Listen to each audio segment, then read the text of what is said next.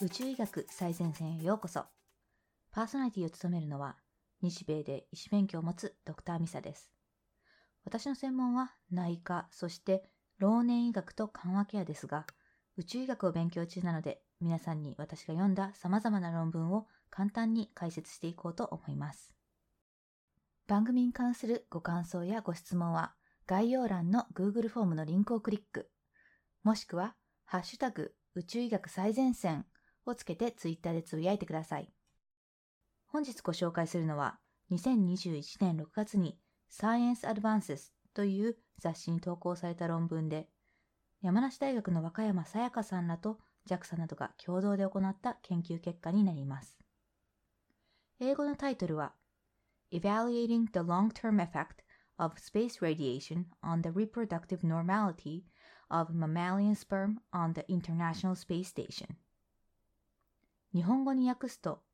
国際宇宙ステーションにおける宇宙放射線による哺乳類の精子そして生殖に対する長期的な影響について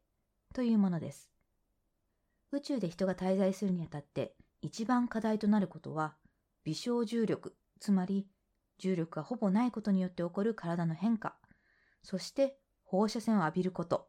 この2つです。エピソード1では微重力と筋肉骨の萎縮の関係についてご説明しましたが、エピソード2ではこの放射線についてご説明したいと思います。宇宙には様々な高エネルギーの粒子、高いエネルギーを持った光の粒や電磁波が飛び交っていて、それらの宇宙の放射線を宇宙放射線、 space radiation、もしくは宇宙線、 cosmic ray と呼びます。地球に住んでいる私たちは地球の大気や磁場、磁石の磁に場所の場で磁場というものによって守られていて、宇宙放射線による影響はかなり少なく済んでいます。放射線というと、身近には病院でのレントゲン、CT の検査、がんの治療などで用いられていますが、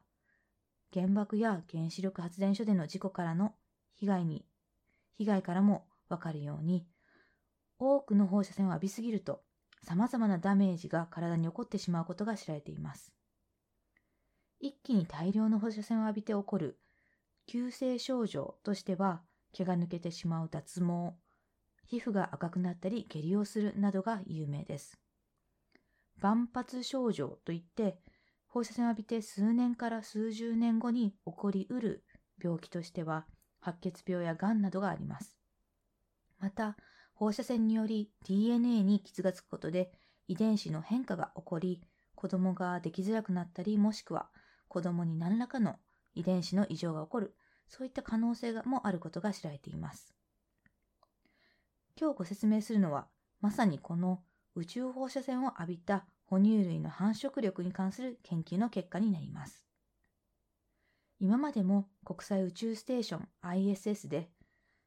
魚やウニ、爬虫類や鳥などの生殖、リプロダクションは特に問題がないという研究がされてきました。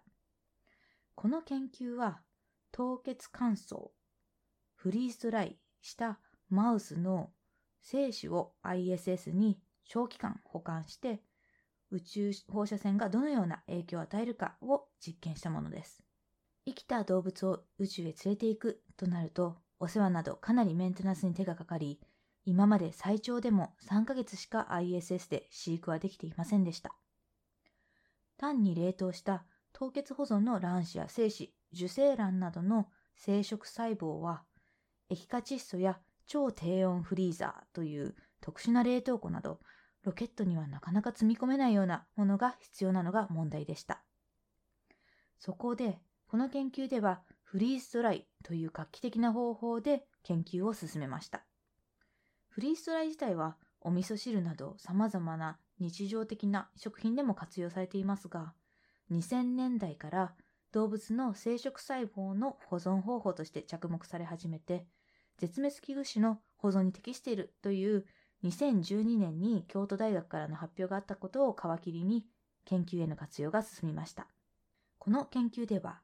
12個のフリーズドライのマウスの精子を ISS に持っていき、9ヶ月、2年9ヶ月、5年10ヶ月の3つのグループに分けて宇宙で保管してから地球に戻ってきたものを解析しました。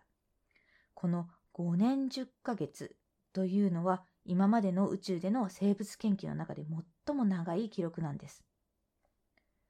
実験の結果としては ISS に長期間保管していたフリーズドライの精子は地上で保管されていたものと比べて特に DNA が大きくダメージを受けたりすることはなく生殖力に関しても大きな違いもなく遺伝子も正常な子供のマウスが生まれてその子供のマウスが成長して繁殖する割合もほぼ同じだったというものでした。また、地上でフリーズドライ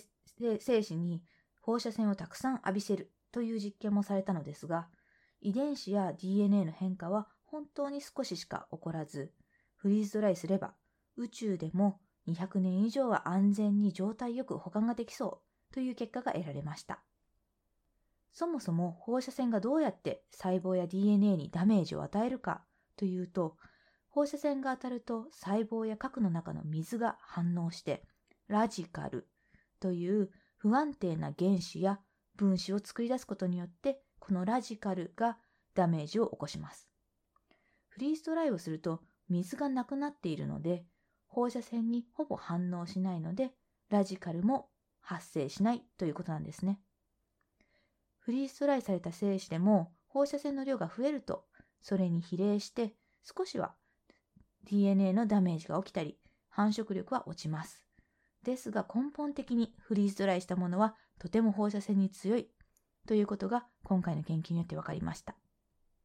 またフリーズドライは温度管理だったり特に特別な管理が必要がないというのが非常に良いところで今後の研究にはもちろん人類が宇宙開発をするにあたってキーとなる技術だと思います。今、月に人を送る計画が進んでおり、その後は火星に人が行くことになると思います。火星には行くだけで何ヶ月もかかるため、地球からは1、2年以上は離れることになります。地球から何年も離れたり、実際に月や火星に人が住む、そんな時代が始まることが予想されますが、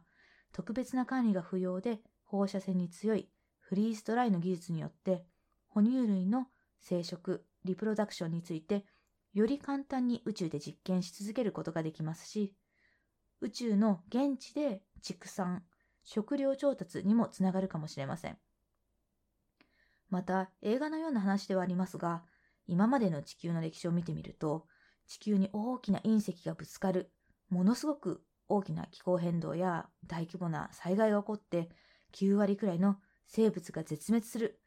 そんなことが地球の歴史上で少なくとも5回は起こっています。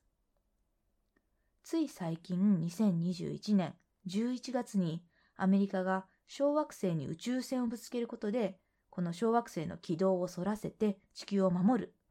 というリアルアルマゲドンみたいなミッションを成功させましたが